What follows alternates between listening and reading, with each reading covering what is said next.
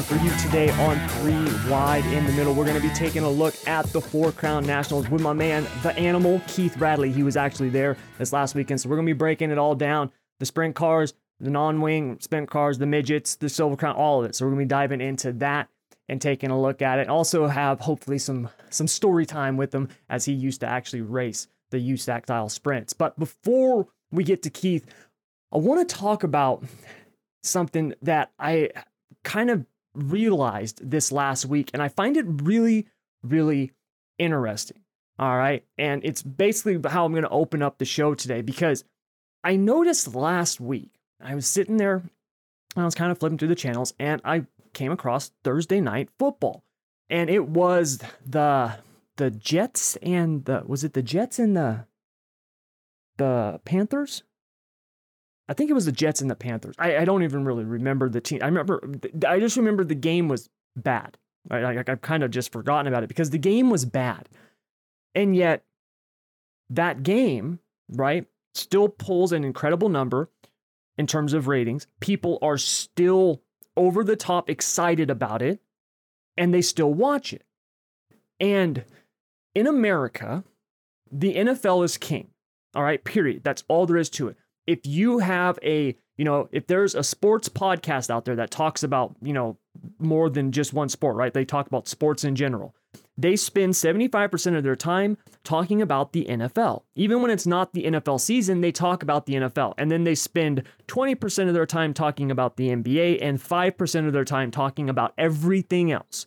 Right? The NFL and the NBA are are king in this country. Now, when you get outside of the US. That's where we get into, you know, football or what we call soccer here in America. Um, and it's incredibly popular. It really is. And it's really popular here in America too. It's definitely getting more popular. I, I'm, I'm actually a fan of soccer. But the NFL is king. And the NFL has reached a point now where it can literally put out a horrible product and still be successful. Now, think about that for just a moment, right? Think about that. Imagine a television show that was horrible, where you literally, at work the next day at the water cooler, you literally sat there and talked with your coworkers and was like, man, did you see last night's episode? Oh, yeah, I saw that. God, it sucked. It was horrible. The acting's bad, the writing's horrible, the audio, uh, it's just, it's garbage. I know, it is. Man, I can't wait for next week. Right? Like that's that's what the NFL is right now. Think about that. The NFL has has has reached a point where they can put out a crap product and it is still by far the biggest thing going on, not only in the sports world, but in general. Like it, it, it leads the day right? When it is NFL season, it that is what it is, and that is all we talk about is the NFL, right? It's huge. Now, for those of you like me who are also avid race fans, right? Fans of motorsports, and I'm fan, you know, I'm a big fan of I mean obviously dirt racing. We I mean we're going to talk about the Four Crowns today, right? But also NASCAR, Formula 1, you know, things like that if you're like me and you're a big fan of motorsports, right? You love your sport and it's a big deal to you. But racing will never be the NFL. And for the most part, we we know this. Now they've tried, right? NASCAR in the late 90s, early 2000s, they tried. They tried to make it like the NFL and they failed miserably and it cost them a lot. They lost a lot of their hardcore um, you know, group, their their hardcore followers because they did that. They took a shot, they missed, right? They missed epically, and now they're trying to make up for it. They're trying to, to regain that ground that they lost because it was just a bad idea. And if the people running NASCAR had any sense in their head, um, you know, and it's it's easy, it's easy for us, for me, right, to stand behind this microphone, to look back and, and play the armchair quarterback, to look back and be like, you guys are dumb. You shouldn't have done that. You screwed everything up. You're idiots, right? It's really easy to, to, to play the results and do that. Because had it worked, right, we would have people being like, that was the smartest thing they ever did. They should have done more of it. It was absolutely genius. And look at us now, right? Like that's what that's what we love to do. We love to play the results. We do this on everything. Absolutely everything. Right? If you got somebody, you know, I mean, look at Steve Jobs, for example, right? Look at Steve Jobs. People talk about him, and the guy's a genius, right? He changed the world. Now, before Apple changed the world, Steve Jobs was a joke. He was a he was a dick. He was an asshole, right? As Wozniak said, it's not binary. You can be gifted and decent at the same time. But because he was successful, because all this stuff happened, we play the results. We look at that and we're like, that's the way that you have to do it. And you saw a lot of people doing this after these stories about Jobs came out, after these books and all this stuff came out where you literally had bosses who were trying to be Steve Jobs. And it's like, dude, you can't be like that. You can't be the dick without the results. You've got to get the results. Right? It's it's it's not cause and effect.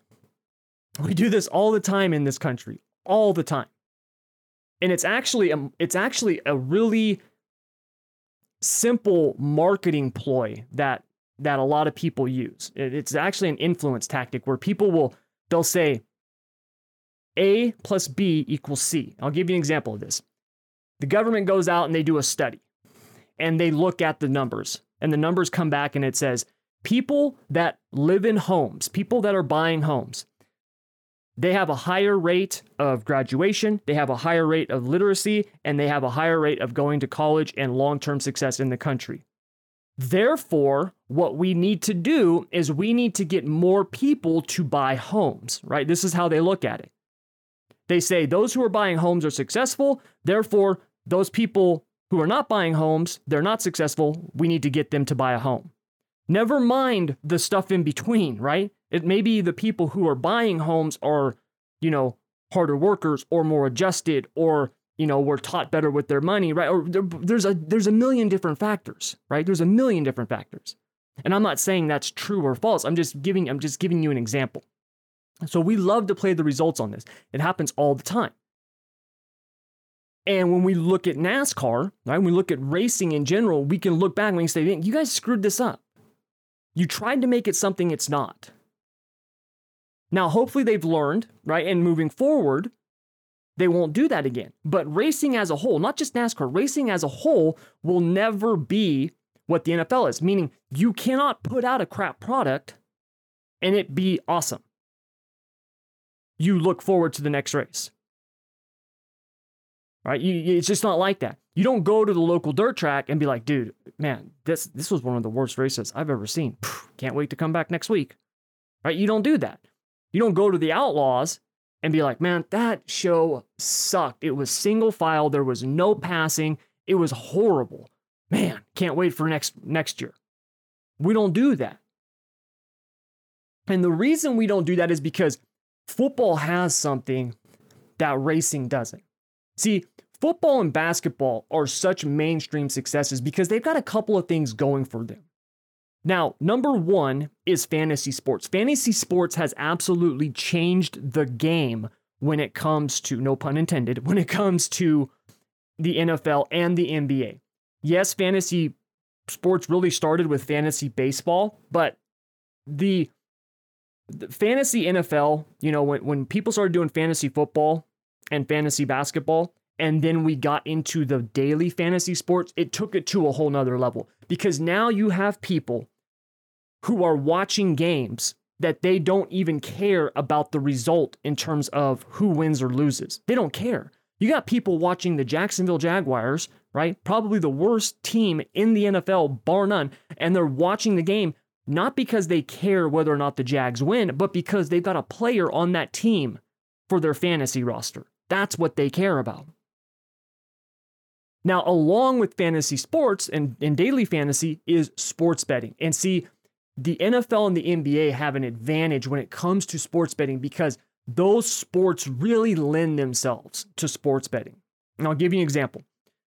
In baseball, if you want to bet on a team in baseball, just a let's just say a Wednesday night game, right? And you got the the the San Francisco Giant. Well, that's uh, that's my team, so let's use the bigger names that people recognize if you're not a baseball fan.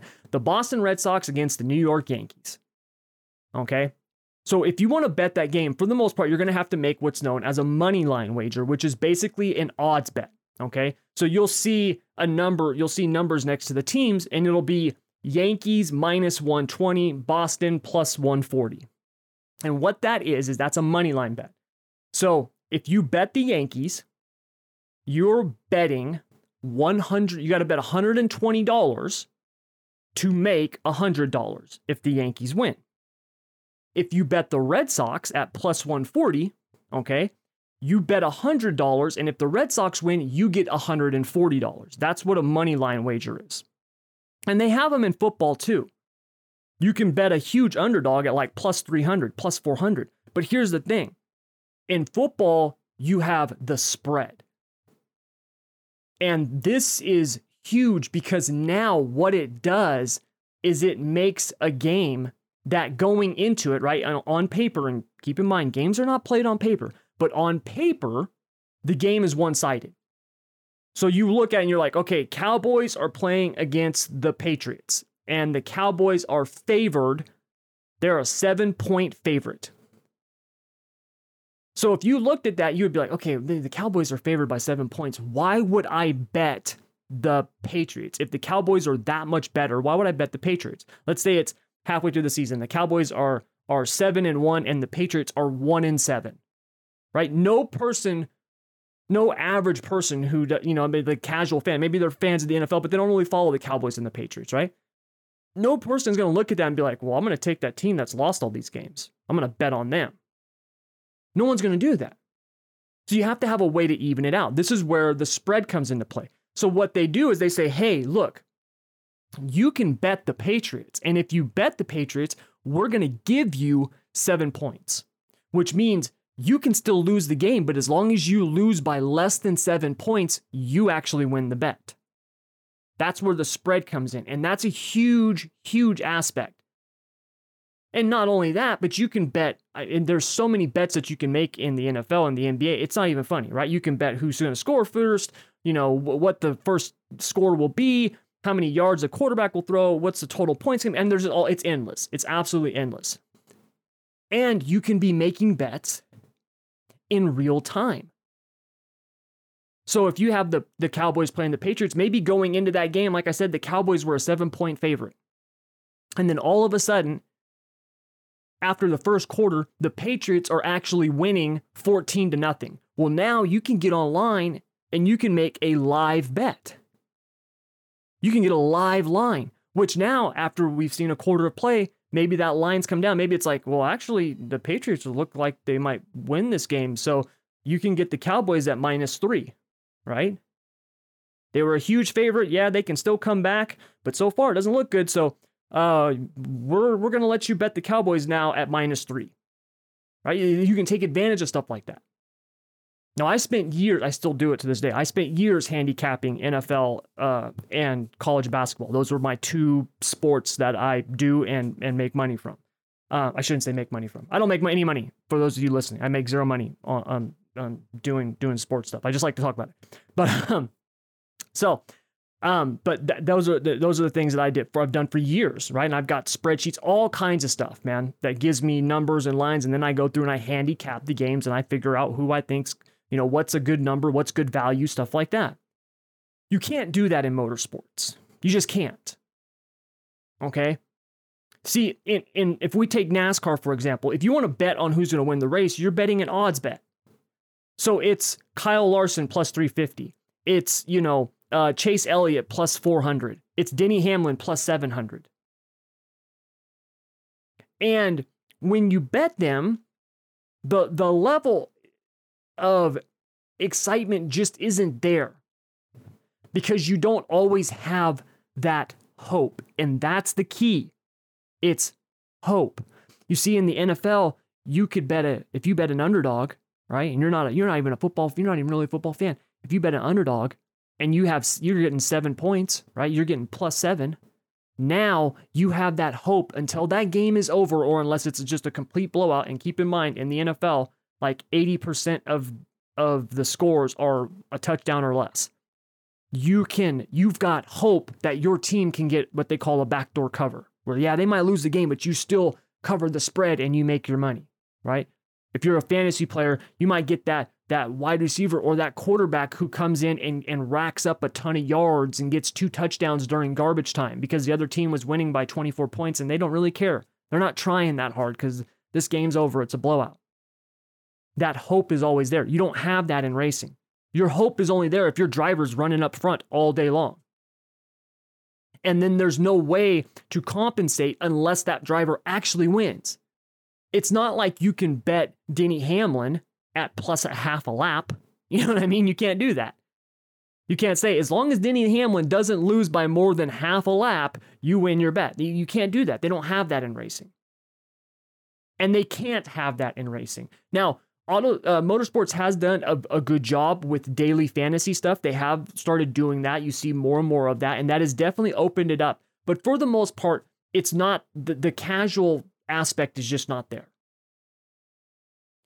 And the biggest reason why I think it's not there actually lends itself to a a much deeper reason and something that we see all the time here in society.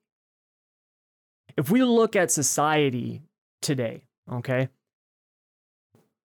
we, in my personal opinion, we live in the greatest time in human history. There has never been more, you know, wealth and opportunity and, and just, you know, a chance to just literally make a success out of yourself in human history in my in my opinion that is my my personal opinion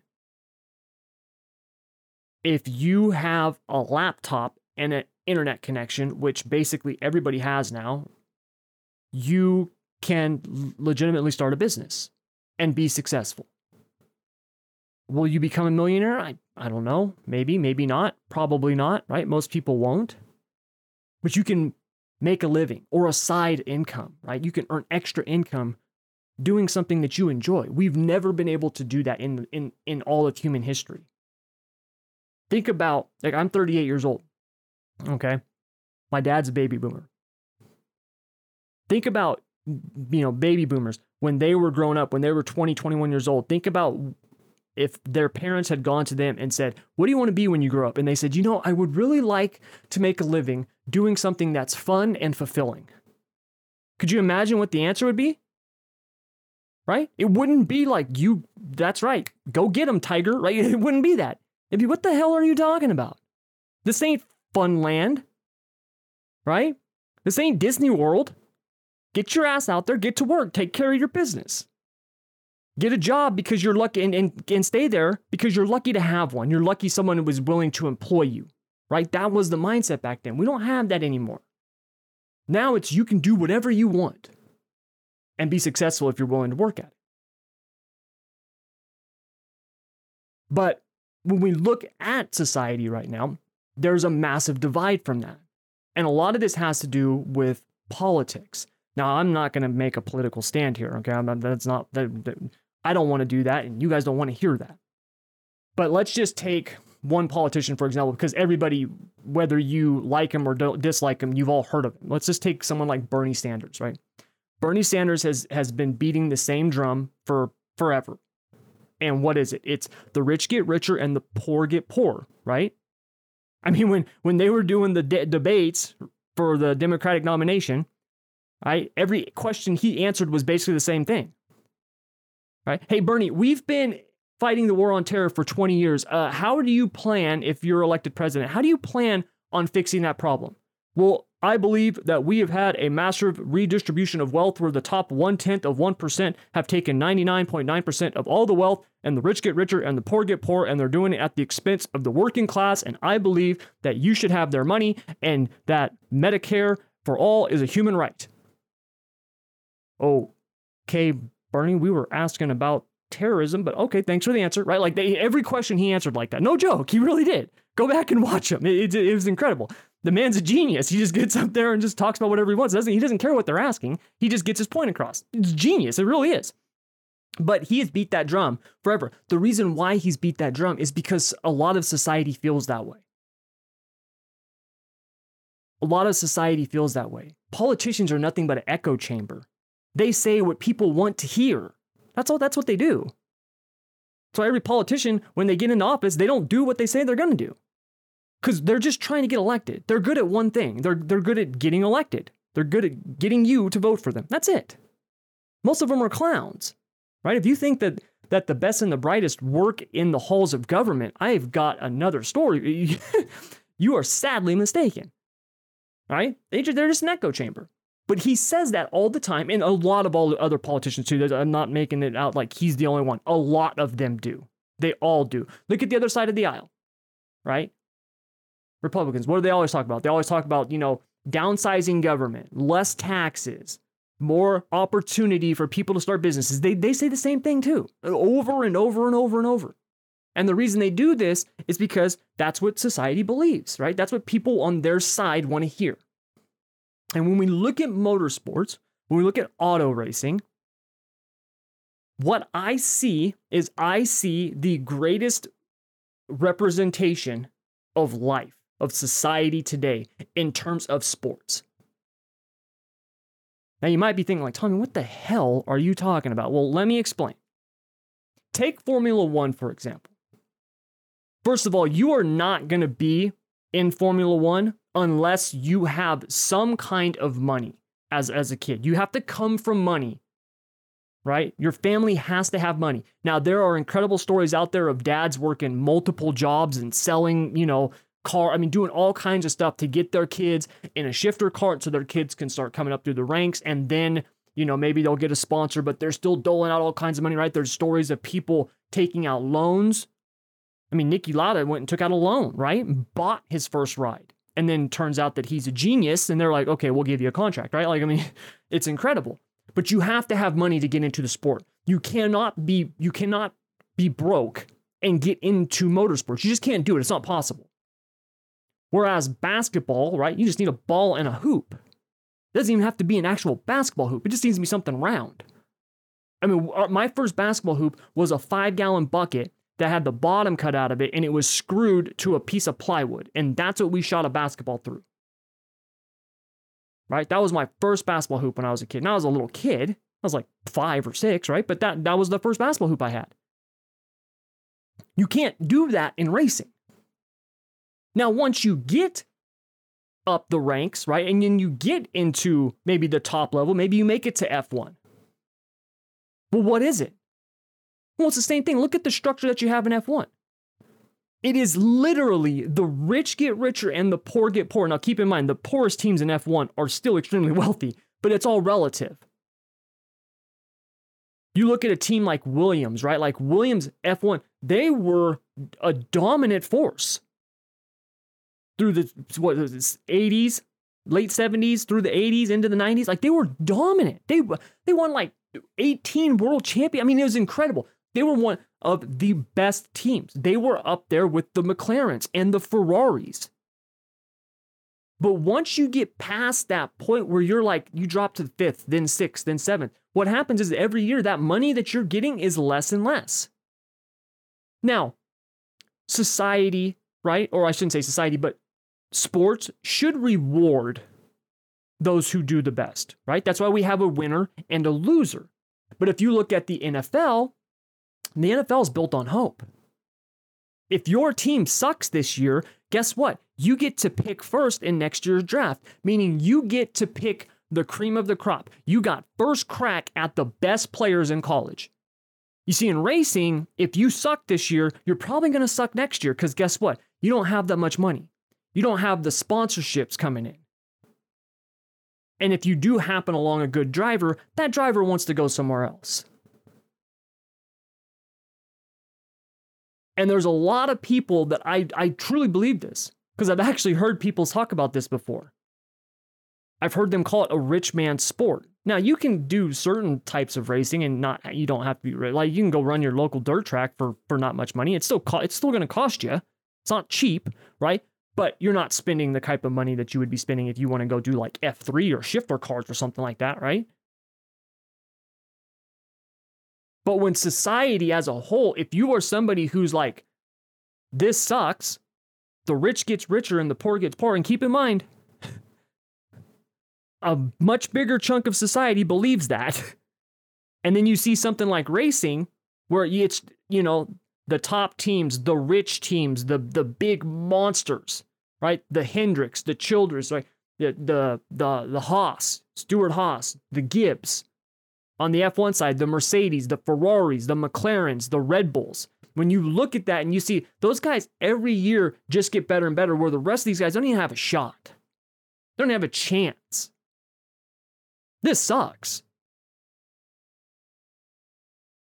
And people, I believe, are literally tying those things together. Now, keep in mind, that is a part of it. The bigger part of it is what we talked about before, right? You don't have the betting, the sports betting, the fantasy aspect and stuff like that. You can't do it with racing. Now, I think there are ways that they could improve that. I really do. And I wish that they would.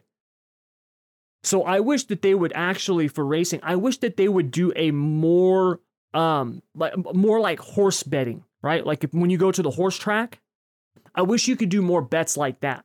See, when you go to a horse racing track and bet, like you don't have to bet on who's just gonna win. Like you can bet who's gonna finish in the top three, right? You can do the they got the trifectas and they got they got all kinds of stuff that you can do. And I believe if you could add that to to to motorsports, you would see an improvement in it. Now, you're never going to capture the casual fan. You will never be the NFL, and that's okay. That, and that's the thing that I want people to understand. That's okay. Look at the, NH, the NHL, the National Hockey League. I will put hockey, hardcore hockey fan up against any other fan on the face of the planet.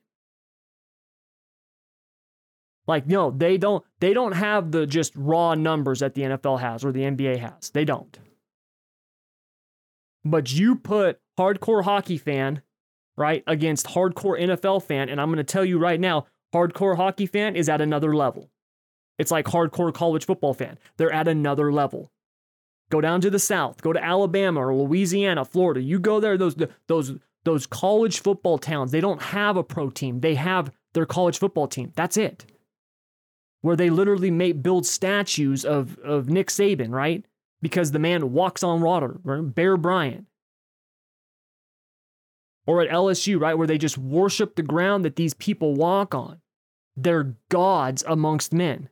Those fans are at another level. NFL fan can't compete with that in terms of just being hardcore. But there's a whole lot more of them, even though we might not never reach that level, which is fine. We still have something incredible. And if we can just keep it on the path that it's going, I think it will get nothing but better. But then again, could be wrong.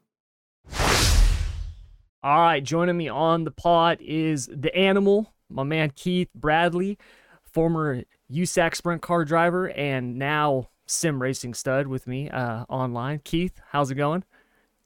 Doing good. Doing good. All right. Now we were just talking, and you said that you ran some USAC stuff before, but what did you primarily run back when you were running sprint cars? So we uh, we mostly stuck to the Saturday night stuff at Lawrenceburg, and um, we would venture off every once in a while and go to like Putnamville, Paragon once in a while. Uh, made a couple starts at North Vernon out at Twin Cities Raceway Park but primarily we we raced at Lawrenceburg every Saturday night. Now was that four tens? That was four ten non wing. Nice. Real real sprint car racing. That's what it is. Oh oh yeah, the, the man cars, not exactly. not the cars with the crutch on the top. Yeah, exactly. I got that barn door sucking you to the track. yeah. Now, how long did you race for? Um, overall, I mean, I started racing when I was eight or nine, I started racing go karts. We dabbled in that for a couple years, and then we eventually sold all that and took a break for crap. I bet it was every bit of three years, just financial reasons. And then we got back into it. unfortunately, I raced a street stock one night and that was god awful. and we went mini sprint racing and that door opened up a bunch of other doors and we sold that stuff off and bought a 410 sprint car and we raced that from uh, middle to late 2009 to 2014 oh wow that was a pretty good run there yeah, it, Yeah. people don't people don't realize it's especially out here on the west coast and I I didn't realize it either when I was first getting involved in racing. And when you know, we would go run Friday night, you know, when we would do like uh back then it was, you know, the Northern Auto Racing Club and then it was King of the West and I I don't know what the hell it's called now, but you know, we'd go run the King of the West series on like a Friday night, and then we would go run, you know, Civil War or something like that on a Saturday night, and you'd have like two nights of racing in one week, and they'd be like, "Oh man, it's a busy week." And then when we go back, you know, back out, back out to the east and Midwest and stuff like that, you're running sprint cars five nights a week. Like I don't think people realize the amount of racing that goes on um, in the Midwest, that out where you guys are at. And tracks racing every single night, man. It's crazy.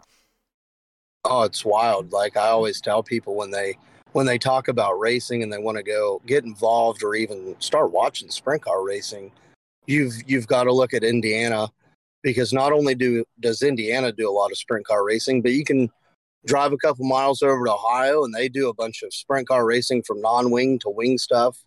I mean, you, your options are so much I'd say more open out here than out west. Oh, definitely. Well, and that's where everybody goes. You know, all of the big name sprint car drivers that we had out west um, when when I was working on them and, and we were coming up, they all that was the goal. It, it's like it's like North Carolina and NASCAR. It really is like that. If you want to, if you want to be a sprint car driver, you got to go to Indiana. You know, and that's where that's where everybody went. That's where Kaedings went. That's where you know Sweet and all those guys went. Like that's where you know they all end up in Indiana. You know, if you want to really do it and see you know see how good you are, you got to go out to Indiana. You know, because that's just it's it's basically the sprint car racing hub of the U.S. You know, and like you said, out here we've got a lot of tracks that you can get to that are relatively close. But I mean, there you can literally go to three or four different states, you know, and it, it's just a, an hour, hour or two each way. Where California, you know, you drive seven hours and you're still in freaking California. So Absolutely. it's a lot easier back there. Yeah. So and like like touching touching on the guys coming from the west to the east i think the most notable person to actually i don't want to say pave the way but has became very successful over here is justin grant yeah, he's done really good. There's actually a few guys in the USAC series right now that are that are California boys, man, that are doing good. oh yeah they're, they're i mean they're they're spread across heck i'd say indiana and ohio Yeah. they're everywhere Yeah, well, that's a good segue into into what we're going to talk about, which is the Four Crown. So you were at the Four Crown. Um, we had to we had to wait a couple days, like you said, for you to for you to recover, which is a a fun weekend. The Four Crowns on my bucket list. I'm hope I I want to go next year. I'm hoping that I'll get the chance to. But uh, just overall, before we dive into each class, how was the racing, man? Um, I I'd say it was it was really good. It was the racetrack stayed racy all night. Um, the, the track was very very fast Friday night. Um, I mean it, it didn't get too rough, didn't get too black, it didn't get too slick. I think it stayed pretty fair, pretty pretty perfect all all weekend, and it just from each class, from either wing cars down to the midgets to the silver crown. The racing overall was, I'd say, the best that I've seen all year. No, that's a that's a tough thing to do when you have that many that many different classes running on, you know, a track like Eldora over the span of two days. Um, the track really takes a beating, and there's been some years where, you know, I've watched the Four Crown on on TV or streamed it, and the racing hasn't been that good in in certain classes, and it has to do with the fact that you know, like we were just talking about, when you have that many cars running on it, it just gets trashed. And that was one thing I noticed when I watched the the races. I was surprised at how how good the track still how you could still drive through the middle and it wasn't like you were just hitting ice and in no man's land like you could still make a pass you could still try a different line and there was still some speed in the track and it was what i mean made me you know, absolutely love the the sprint car race that I watched, the the non-wing sprint car race. Um, I thought it was one of the better races I've seen, like you said, all year. It was it was really really good. Oh, absolutely, and it and it didn't disappoint at all. Oh, that's if, good. if you like if you like sprint car racing, you, I mean, you had battles from the front to the back, and it was it was amazing to watch. Now, speaking of which, what is your out of out of the the cars that you saw this weekend? What's your favorite to watch? I know you ran non-wing sprint cars, but what's your favorite to watch? My my favorite to watch, and it's going to be funny hearing me say it, is the the midgets. I feel like the midgets put on a heck of a show, whether it's at Eldora or any other track. The they're they're small wheelbase cars and they they fly. They absolutely fly. I absolutely I love the midgets, man. They are I've seen I've seen I mean I worked on a midget team. We did a bunch of midget racing and I've been to a lot of non-wing sprint car races, ton of wing sprint car races. I've only seen the silver crowns once in person on on dirt and I I, I didn't really watch it. Um, most of the silver crown stuff I've seen is asphalt and my favorite was always the midgets. I think those cars are so much fun that just the amount of action, those things are never, you know, it, they always seem like they're on edge. Like at any second, they could just flip Yeah. right out of the park, and they're just going so fast. And so, yeah, I'm I- with you. I love them. I think they're the by far the most exciting to watch. I honestly think they're so underappreciated. Oh, I I agree. In- I think midget racing is greatly racing. underappreciated. Yeah, I'm with you. I think it's I mean- super underappreciated. E- even if you go back and watch the USAC Midget Week races, they they were amazing. Every, every night of the racing was just spectacular. And then this past weekend at Eldora, they put on two great shows, and and you've seen a, a bunch of the young younger kids step up and was really ripping the fence, and it it it was impressive. Yeah. Yeah, there was some fast, fast guys. Um, Friday night, and we can talk about Friday night's race. Tyler Courtney got the win. Now, Courtney was actually my pick to win. I picked him in last week's pod to win the midgets, and I he was also my pick in the All Stars. All Star race didn't come through. He got the win on Friday night.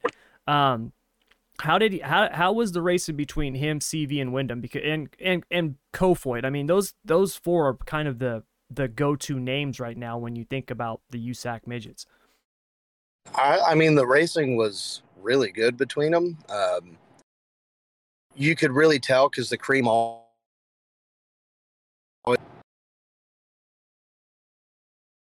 And uh, yeah, you had Tyler. He flexed his muscle a little. You had, I mean, of course, Chris Windom ended up winning, and he flexed his muscle, and he showed that he he's the past champion for a reason, and he showed it. And and I mean, you can't sleep on Buddy Kofoid. He's an all around talented race car driver, same as Logan Seavey. I mean, then Buddy Kofoid and Logan Seavey, I think, are the most underappreciated midget drivers. And you can throw T-Mez in there with them too. And it was it was it was really good racing. I loved every bit of it. Yeah, T-Mez is, you know, we used to race against T-Mez back in the day when he was out here on in California running USAC Western States. And even back then, he was like this just win it or wear it gas man. Like he was either Yeah. the fastest car and you could not catch him, or he was like in the fence, man. Like there was never any in between with them. And I thought, I was like, man, when he figures it out, dude, he's going to be really something. And I watch him today and it's like, no, he's still kind of the same, dude. He's either like Yeah. on a rail and just smoking everybody or he, or he wrecks, man. I think Yeah. I think sometimes his motto is as long as I bring the steering wheel back, we're all right. Yeah. But I tell you what, whatever he does, he can sell the heck out of t-shirts. You know, I mean- it's he he's a he's a really cool dude, man. He's a good Oh, personality for the sport. Yeah. Yeah. He, he's a. I think he's one of the most underappreciated USAC guys across the board between him and Robert Ballou. Yeah, see, Ballou. I used to race outlaw karts with Ballou, and Ballou was. I talked about Ballou in a pod. Uh, I can't remember if it was last week or the week before. And when I raced outlaw karts against Brad Sweet and Kyle Larson, right now you're talking about two of the like best dirt drivers on the planet right now. Like when I raced against them and they used to just they used to kick my ass. It wasn't even a competition. But I, I know the feeling. yeah, but, but when I used to race against them and I would watch them when they got older, you could see there was something about them. I, I remember we used to talk about all the time. It's like, dude, I don't know what it is, but there's something they've got. You know what I mean? I don't whatever it's the it factor, whatever. You could watch them and you could just see like, hey man, that kid is different. He's got something that Yeah. no one else has. Robert Ballou, when I would watch him, I would say that kid is fucking nuts. Like he used to put his car, yeah, he would put his car in places that no other 13 year old would ever dream of of doing. You know what I mean? Like the the stones that he had when he was a kid was insane. And I don't think he lost him. No, he hasn't. and and that that's one of the cooler things about racing in Indiana. I got to become really good friends with Robert coming up through the sprint car stuff, and he would always help us out at Lawrenceburg or anywhere else that we went. But touching on how you raced with Kyle Larson and Brad Sweet, it, it's funny that you say that because I raced with them when they moved here. Yeah. So like we we'd pull in the pits and when Kyle Larson first moved here and we're like, who's that? And he just completely whipped everybody's ass. And it's like, he's gonna be somebody. And and it wasn't because he came out first time in a non-wing car, I think, and just spanked everybody. The car control that that kid had at that young, you knew he's he's gonna be somewhere on top someday. Yeah, you could just see it, man. That they just had something, you know, and because look, they, they didn't win every race, they didn't always dominate or anything like that, but you could see them the way that they could handle a car, and you're like, they're they're at another level. They might not win tonight, but they're at another level, and Oh, they just kept progressing more and more and more. And now to see those guys at the level they're at, it's it's incredible. It's really incredible. And it's like Brad Sweet. When you bring up Brad Sweet, the first thing you think of is he's a World of Outlaw champion, and he was one heck of a non-wing sprint car driver and midget driver back in the day. Oh yeah, And, and and I can I look at him, and you can compare him and Kyle Larson when they first started racing together.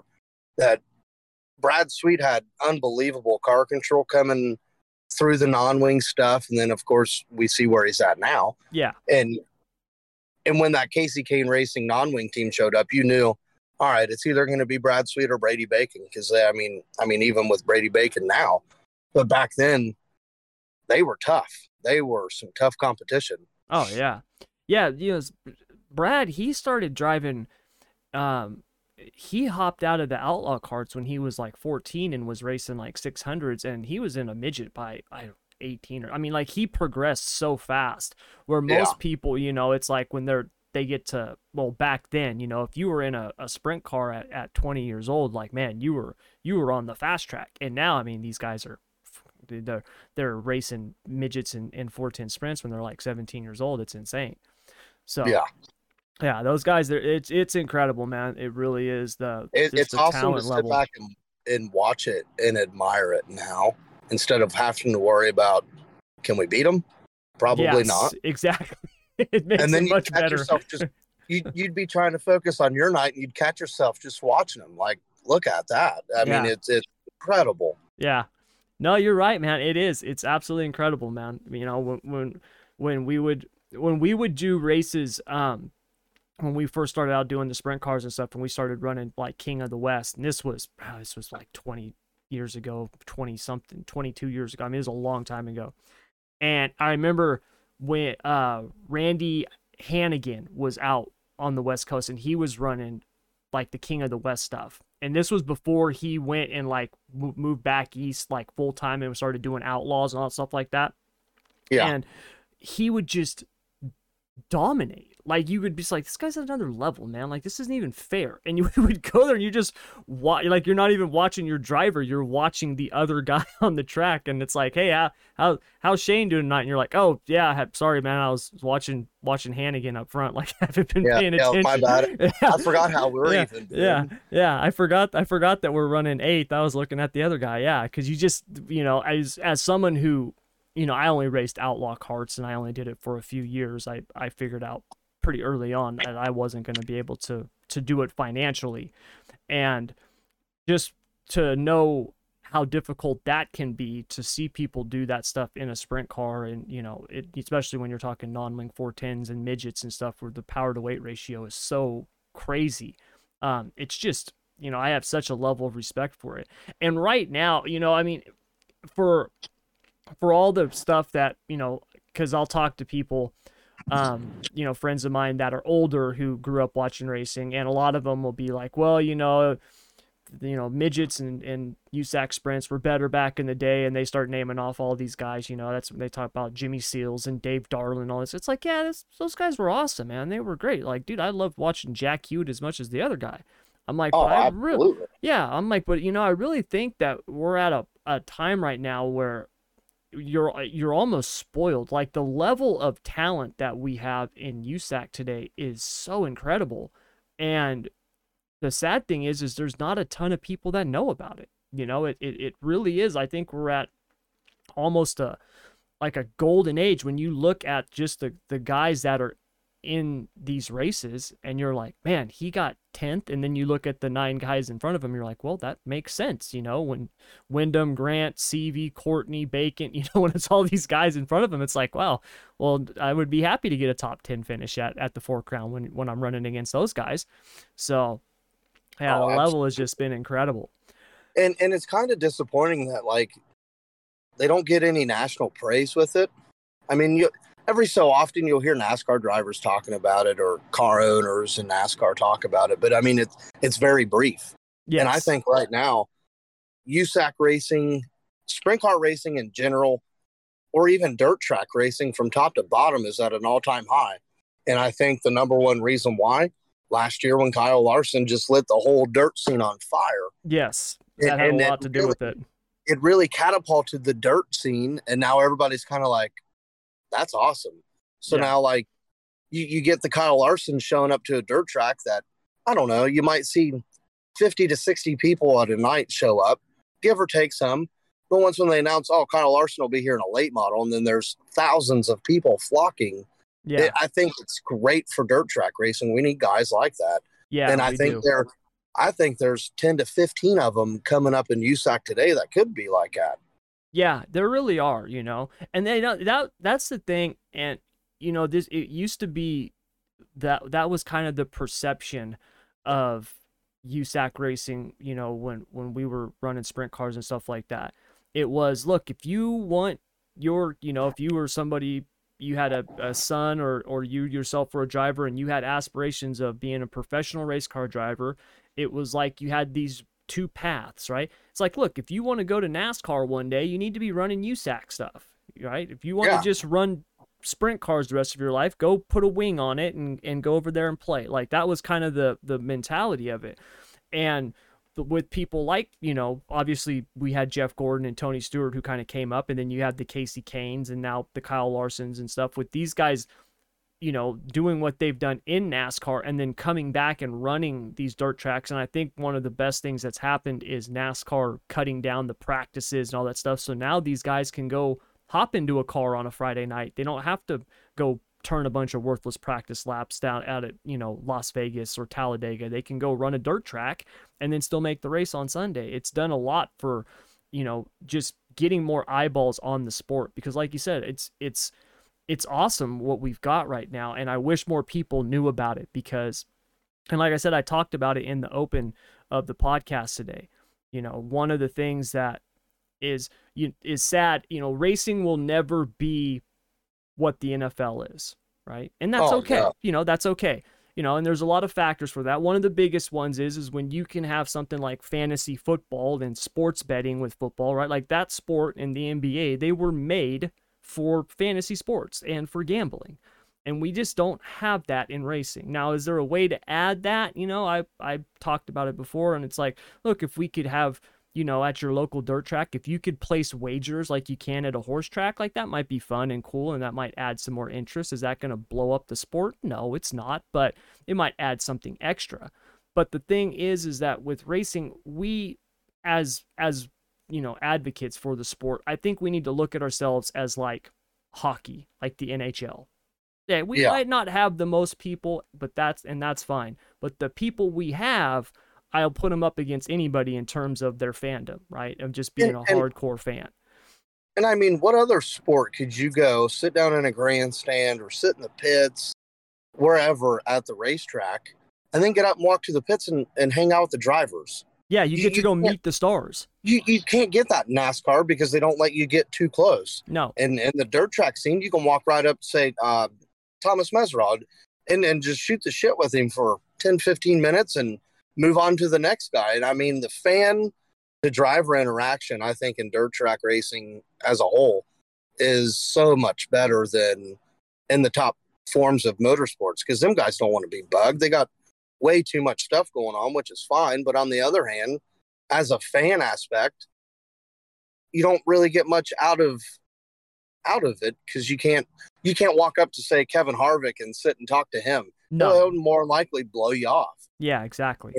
And I think that's where we have the upper hand in dirt track racing because I mean as as a dirt track an ex dirt track driver, sprint car driver, I loved when people came up and was like, Hey, you drive that car? Yeah.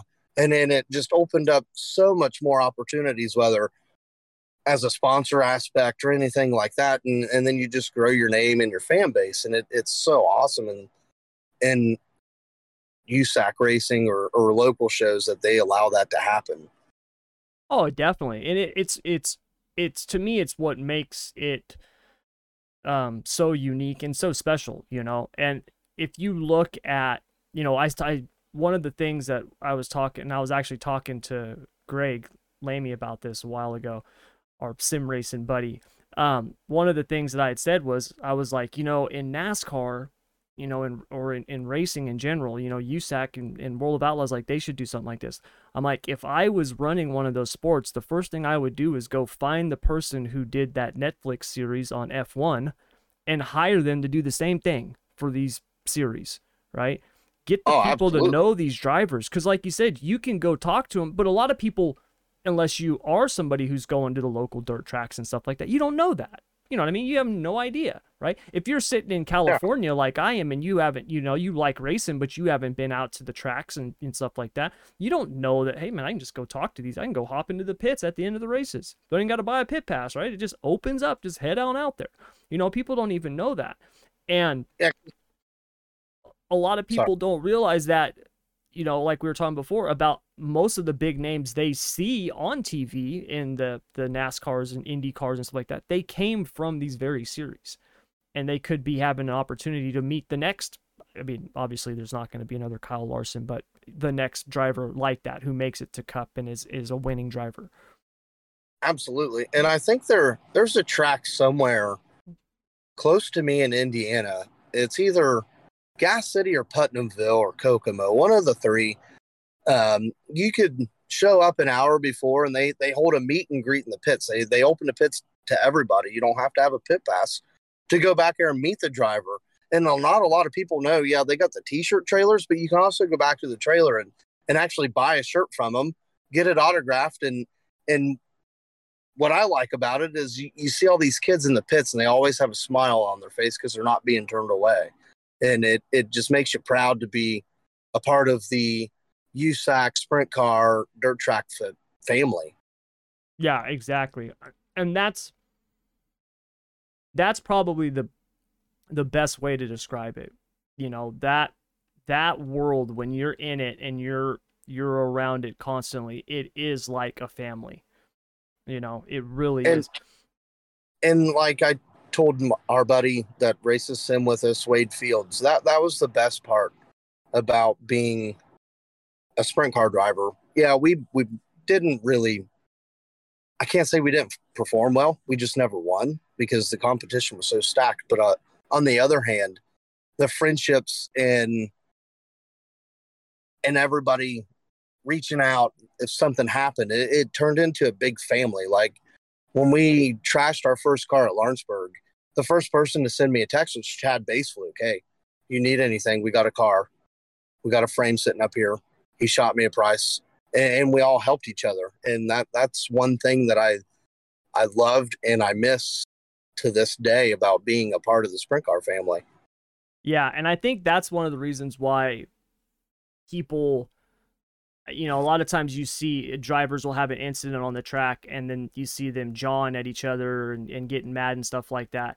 And a lot of people are like, oh man, the, those guys must hate each other. Oh man, he must be pissed. And it's like, no, you don't understand. That's like fighting with your brother. That's what, that's why, that's why they're so heated. It's because it's like, it's like it's like your brother wrecking into you. Like dude what are you doing? You know like because because you're on the road with them all year long and you and you're at every track with them and you see them all the time. And so when that stuff happens it's worse than just the competitor. It's like it's like a fan it's like family doing it to you. It's like hey And- man what was that? And I, I think one of the better stories I have about that is we were struggling with the setup of our car, and a lot of people might not know the name of John Memmer. He was a USAC guy, an MSCS guy. He raced KISS here in Indiana. Um, we met up one night and was like, "Hey, why don't you just bring your car down an hour early?" Now, keep in mind we live five minutes from Lawrenceburg Speedway, so we're like, "All right, yeah, that's fine. We can do that." And and John Memmer basically tore our car apart, went to his trailer, pulled shocks off his wall of his trailer, and put them on my car. He put what setup he had in his car in my car, and it was probably the most comfortable I've been in the car that year.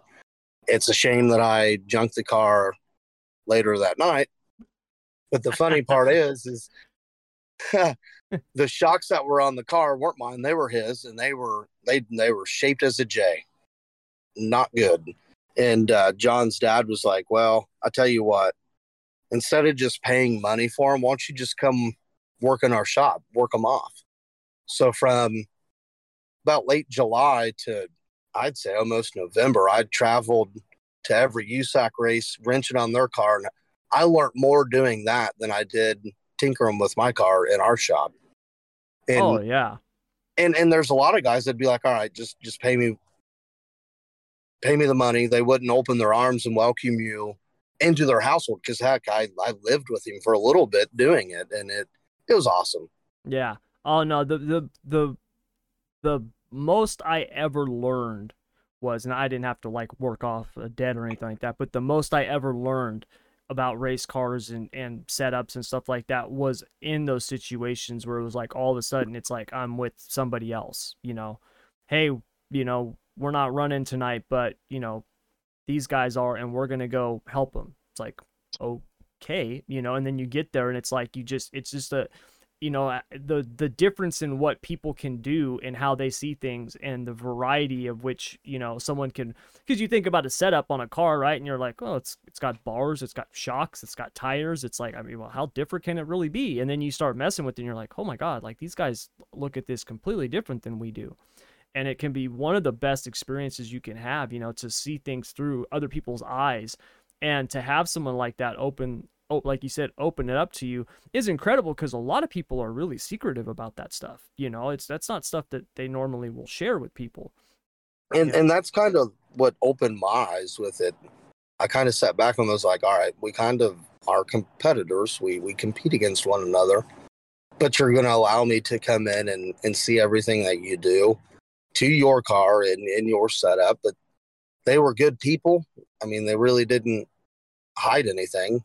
And and like I told my buddy Wade or our buddy Wade, that was probably one of the better experiences I've had racing a sprint car. Yeah, it, they they are fun. You know, I I I was actually talking to my my wife a couple nights ago because she she made the joke. She was like, "What would you do without me?" And I was like, "Well, I'd probably be on the road right now." Racing. She's like, "What?" And I was like, "Yeah, I'd probably be out there on the road racing." You know, I I I'm I really there's part I mean, obviously I I wouldn't want to be on the road like that anymore, but there's part of me that that really misses that. I used to love that, you know, just it was like a you know, I mean, it's not like a you know F1 or NASCAR, but it's like you're part of this traveling circus, and you just take everything down and you move on to the next stop, and you put everything back up, and you're with the same people, and and you're going at it again, and it's just uh, it's incredible, man. It's it's what I love about about racing, and it's what I miss about it, you know, doing it myself. Oh, absolutely. I I agree a hundred percent. All right. Well, we've uh, covered all kinds of stuff. Uh, before we wrap this up, um, we talked a little bit about the midget. So, uh, tell me what you saw in the sprint car show on Saturday night. Tyler Courtney, my, my pick for the midgets, he actually won Saturday night in the sprint car. So, how was that race and, and what were you seeing out of those guys? Man, honestly, I think that was the first time I've I sat down and just focused on the leader because usually my eyes are like a hawk. I'm watching front of the pack, middle of the pack, sometimes the back because there's usually good racing. But the show that Logan Seavey and Tyler Courtney put on Saturday night, hands down, was probably one of the best non wing races I've seen in a long time at Eldora. Just because, I mean, you had Tyler Courtney ripping the fence down, which should be expected. And then you had Logan Seavey running the middle, working the middle. And and I told our buddy Wade, I was like, I wish I wish Logan would have came up to the wall a little bit because he he looked to be faster, but it's hard to beat Tyler Courtney at Eldora. I mean, anytime he shows up in anything, you I wouldn't want to bet against him. No, I mean absolutely not. I mean he hell he won the Kings Royal this year. You know, I mean he's he's always fast and he won in the midget Friday night, and that was one of the things that really stood out to me too when I watched that race back was, you know, Courtney was so fast on the wall and Seavey work in the middle, and you know there was a couple times where Courtney literally he just bounced it off the wall and lost, you know, would lose his momentum, and and Seavey would get away and he would reel him back in. And when he finally got around him, you know, Seavey made another charge, and I thought he was going to have a shot, but it just, Courtney seemed to be just too much. You know, he's just too fast up there. And it would have been interesting to see Seavey, you know, maybe try to go up and run that line and see if he could have, you know, gotten a run on him. But I don't know if anybody was gonna was gonna beat old uh old Tyler Courtney, man. He was, no, he was on a rail. In my pick to to compete with him, it, it definitely I don't want to say I counted out Logan Seavey at the beginning, but my eyes were on Robert Ballou because he's just as strong at Eldora as Tyler Courtney, as we've seen at Let's Race 2. Them two put on a heck of a show in the first race and the second race, and it, it was disappointing to see him run mid pack, but the race up front was incredible. Yeah, well, when you look at just the guys who are up there, you know, Courtney, Seavey, Windom, Grant, Chappell, and, and Brady Bacon, I mean, that's just your sit your top six. I mean, that's – that's really the you know kind of the who's who's list of, of USAC sprint car drivers right now. So you know those guys are are definitely. I mean every every race that those guys you know go to, they're they're favorites to win. So it's no surprise that they were running up front at the Four Crown. Oh, absolutely. All right, man. Well, we are out of time, dude, but that was a lot of fun, man. I'll have to have you back on again, dude, because I know we've got a whole lot more racing stuff that we can talk about, man, because that was yeah. that was a lot of fun, dude. So we definitely should, and we can go in the history of uh, when I started racing and, and the who's who of who I raced with. There you go. I, mean, I, I, would, I would love it, man. That would be awesome. That would be awesome because I my my stories of who I raced against. I mean, there's some big names, but I I, I never did anything. I just got my ass kicked. So, so I don't have I. anything cool. So so, but all right, man. Thank you very much, dude. And I will I'll get you back on again, man, because that was fun. That was fun. Thanks, Tommy. Yep. All right, you guys. So that's going to do it all for today's podcast episode. I was going to do an Ask Tommy, but I, you know what? That talking to Keith was so much fun. I'm just to leave it at that. It was, that was an awesome talk, and I, I cannot wait to have him back on. It's to be a lot of fun. Um, teaser, we were talking after we stopped recording, and uh, he's got some really cool stories about um, back in the day when he was actually teammates with Bryan Clauson. So hopefully we'll get him back on in the future and we can talk about that stuff. But that's to do it all for today's episode. Thank you very much, as always, for joining. Remember to subscribe, download, rate, review, all that other good stuff. We're finally up on Apple Podcasts. They finally got this thing verified. We'll be up on Stitcher soon. And then we're also on Spotify, iHeart, and basically anywhere that you can find your podcast. So that'll do it all for today. Thank you very much, as always. And until next time, take care.